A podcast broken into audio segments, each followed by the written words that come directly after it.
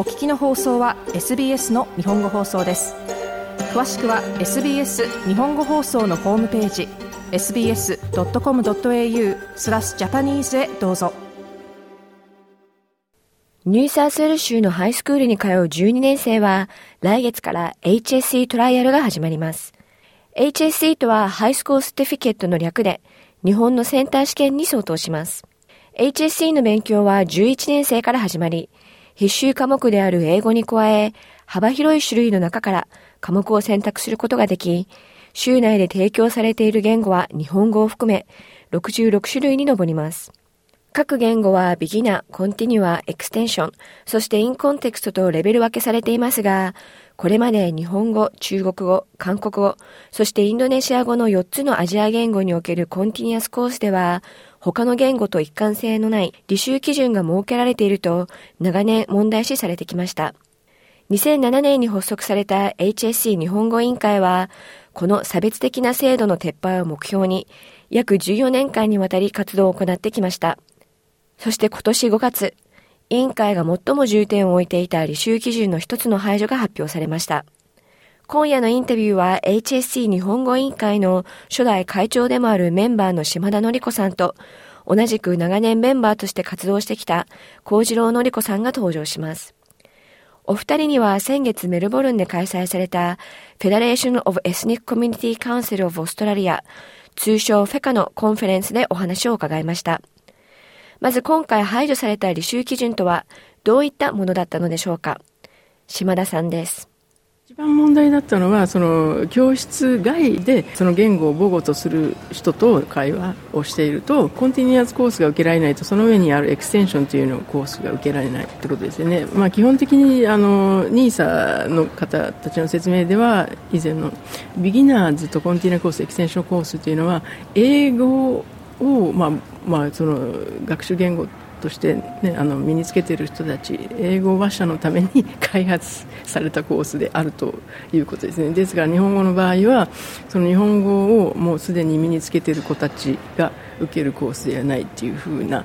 えー、説明だったと思います。ただアジア言語の4つだけそのコースが分かれているのはどうしても分からないのでそのそこも質問し続けてであの資料を請求したんです。それで日本語は時間数がその習得に時間がかかると。だからみたいなそういうリサーチ一回こうくださったことがあるんですけどちょっとそれでもちょっと納得がいかなくって。続いて幸次郎さんです。学習時間がかかるということはつまりちょっと日本語をおお家でねお母さんお腹すいたとか今日のご飯何とかっていう会話をしている子が実際にそのワーキングラングエッジとして日本語を使えるようになるのともなるっていうことにも大きなハードルがあるっていうことが共通項としてあるのにそこは無視して家庭で話していたらもうコンティニュアスはダメっていうことになったのなっていたのがやはり大きな問題であの Continuers と Conte- In Context の違いというのはやっぱり In Context に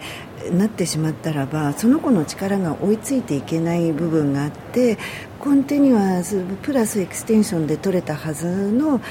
点数より低くなってしまうから最終的な HSC の結果が落ちてしまうわけじゃないですか。島田さんと幸次郎さんは FECCA の conference でこれまで委員会が取り組んできたことやその思いをポスタープレゼンテーションされていました。ポスターを見てくださったオーストラリア人の女性がいたんですけれどもなんかポスターの前で眉間にしわ寄せてで Are you interested? とか聞いたらこの要はあの削除された criteria というのが The student does not use the language for sustained communication outside the classroom with someone with a background in using the language っていうふうになってるんですよねで彼女はそれを読んで But that's what you want them to do 言っていて。でまさにそう。で彼女は日本に住んだこともあるのであ何年っていうのをおっしゃってなかったけれどもお子さんにも日本語で話しかけているんですって。だから彼女はやはりとってもよく分かっていらしてでまさにねやってほしいことをダメって言っているみたいなあの条件だったわけなんですよね。言語教育としてやるべきことをやらせないでっていうのはなんかね。メッセージとして、うん、逆ですよね、うん、逆です大体子供さん15歳、16歳になると、まあ、自分のバックグラウンドみたいなのをちょっと振り返る時期があってそれまで全然興味がなかったのにいきなりいるんですよ、それってさやっぱり日本語やるみたいに、うん、その時にあなたはダメみたいな。そういうケースもあの、まあ、私たち活動している中でケーススタディ実際にこういう人がいたんだということをあの提示することが非常にあの有効だということでもう本当にあの、まあ、相談窓口というのを設けてあの相談、ね、こういうコンティニューコースを受けられなかったそれ全部あのそうケーススタディっていうのもあの集めているんですね。こうであの、まあ、アドバイ今アドバイスをしてあのコンティニアコースダメだったけどどう考えてもこの生徒さんの場合はコンティニアコースがあの合ってるという場合あのアドバイスしてそれが OK になった例っていうのも出てますんでやっぱり諦めずに泣き寝入りせずに。今回14年経ってこの活動がようやく報われましたが今のお気持ちはどうですか、まあ、なんかこの頭の上にずっと黒い雲がね乗ってその雲が全部なくなってなんかそういうね、嬉しさとともに本当なのかなとそういう気持ちですね本当に。でも嬉しいです。本当に嬉しいです。続いて幸次郎さんです。初めてのあの進歩ということではなくあの私たちが活動を始めてから最初はその Beginners、Continuers それと Background コースしかなかったのがあのその中間の Heritage コースっていうのが導入され今また名称変わっていますけれどもそういう成果も一応はあったんですけれどもその Heritage コースが取れるか否かっていうことに関する基準、履修基準 eligibility criteria って言ってますけどそれがあのとても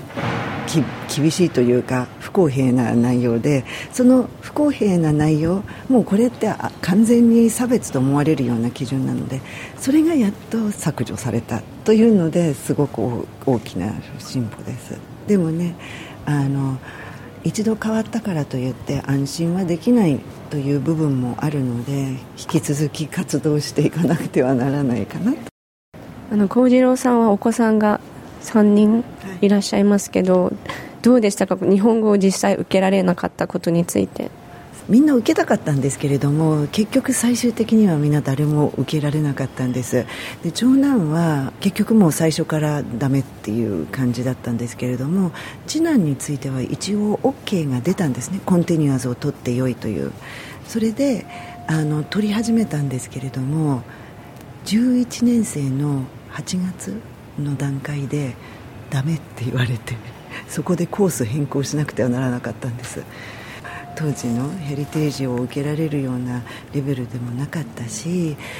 で第一学校でもオファーされていなかったからやっぱりリモートでっていうことになってしまうので結局その段階でコース変えたんです。だから1つその HSC の科目は1年ぐらいしか勉強していない状態で三男も入学する時日本語取っていいって言われて入ったんですけど結局数ヶ月後にダメって言われてで彼も途中でコース変更せざるを得ない状態になってしまってやっぱりそのハイスクールの多感な時期にそういうまあある意味差別ですよね、まあ、差別と言わなくてもそういう HSC 目の前にしてそのハードルが設けられていた状況になだったっていうのはあの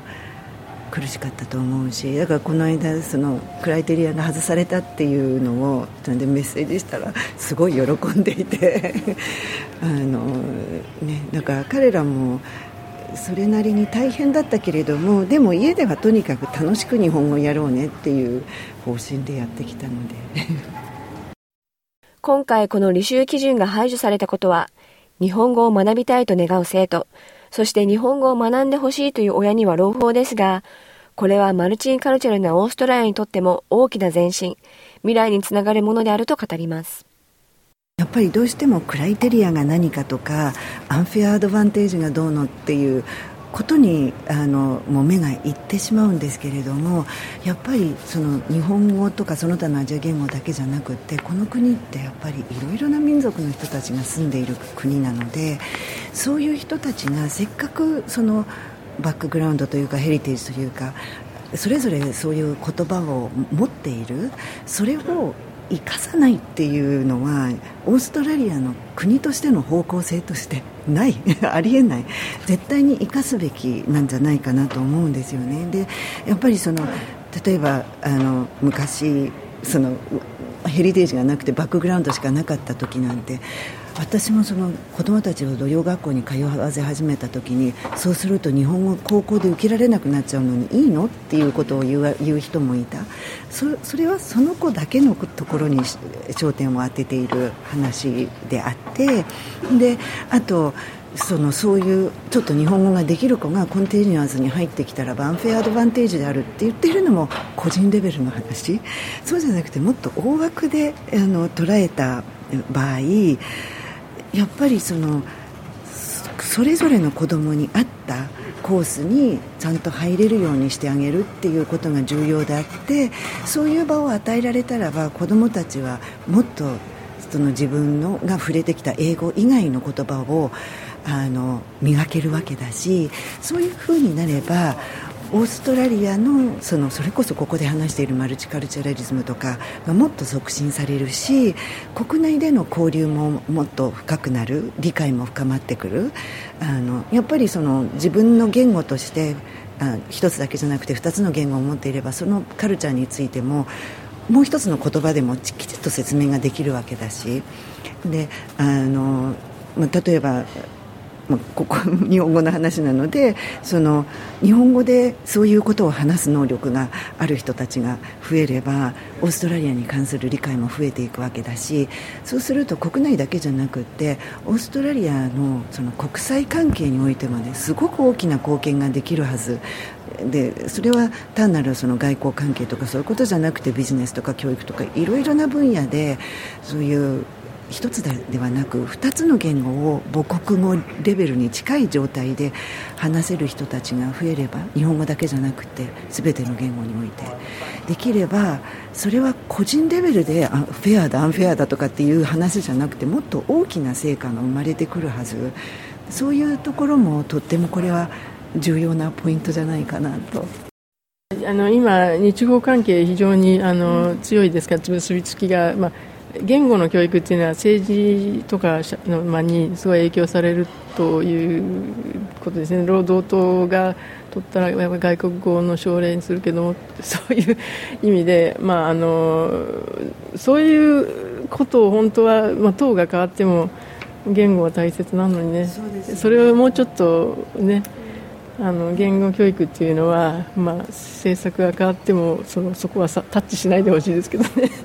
タッチしないというか、もっと促進してあのよくしていく、継続し、そうですよね。やめたりしないで継続し、改善していくっていうことを常に続けていってほしいですよね。今夜は HSE 日本語委員会の島田典子さんと幸次郎典子さんにお話を伺いました。